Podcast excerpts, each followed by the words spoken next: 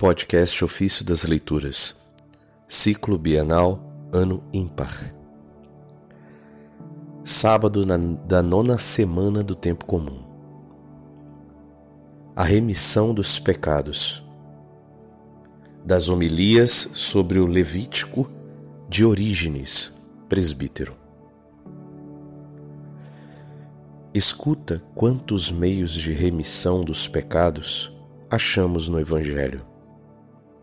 Primeiro, o batismo, que é dado em remissão dos pecados. Segundo, os sofrimentos do martírio. Terceiro, a esmola. Diz de fato o Salvador: Dai antes em esmola o que possuís, e todas as coisas vos serão limpas. Isso está no Evangelho de Lucas, capítulo 11, versículo 41.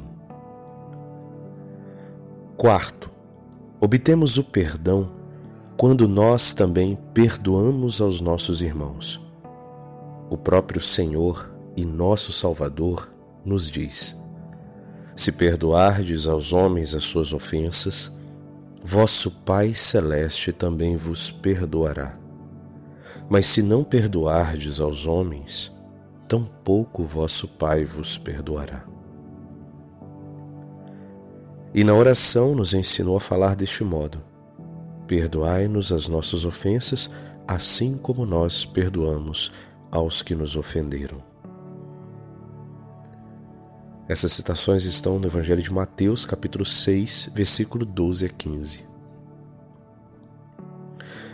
Quinto modo: obtém a remissão dos pecados quem afasta o pecador de seu desvio.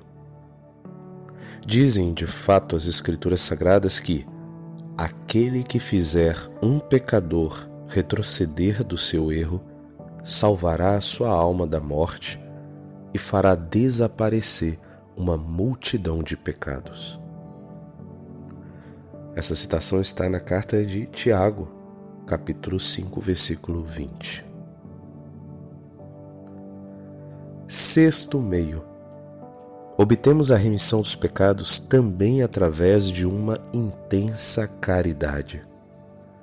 Assim como nos diz o próprio Senhor.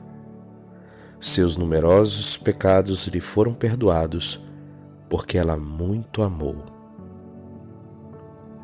O apóstolo também diz que a caridade cobre uma multidão de pecados. Essas passagens estão no Evangelho de Lucas e também na primeira carta de Pedro 4:8. Há ainda uma sétima forma, difícil e desgastante, que é a penitência. O pecador inunda de pranto a sua cama. As lágrimas são seu pão, dia e noite. Não se envergonha de confessar ao Padre o seu pecado e de pedir o remédio a ele. Como diz o salmista, disse: Sim, vou confessar ao Senhor a minha iniquidade. E vós perdoastes a pena de meu pecado. Isso está em Salmo 31, verso 5. É cumprida assim a palavra do apóstolo Tiago. Está alguém enfermo? Chame os sacerdotes da igreja, e estes façam oração sobre ele, ungindo-o com óleo em nome do Senhor. A oração da fé salvará o enfermo e o Senhor o restabelecerá. Se ele cometeu pecados, ser-lhe-ão perdoados. Isso está em Tiago, da carta de São Tiago, capítulo 5, versículo 14 e 15. Tu também, quando recebes a graça do batismo, é como se oferecesses um bezerro, porque és batizado na morte de Cristo. Se depois és conduzido ao martírio, é como se oferecesses um cordeiro porque degolas o diabo, autor do pecado. Quando dás a esmola e com amável solicitude demonstras a tua ternura para com os necessitados, acumula fartos cordeiros no altar sagrado. Se em seguida perdoas com todo o coração o irmão, e deposto o rancor da ira, recompões o teu ânimo em paz e doçura, esteja certo. É como se imolasses em sacrifício um bode ou um carneiro.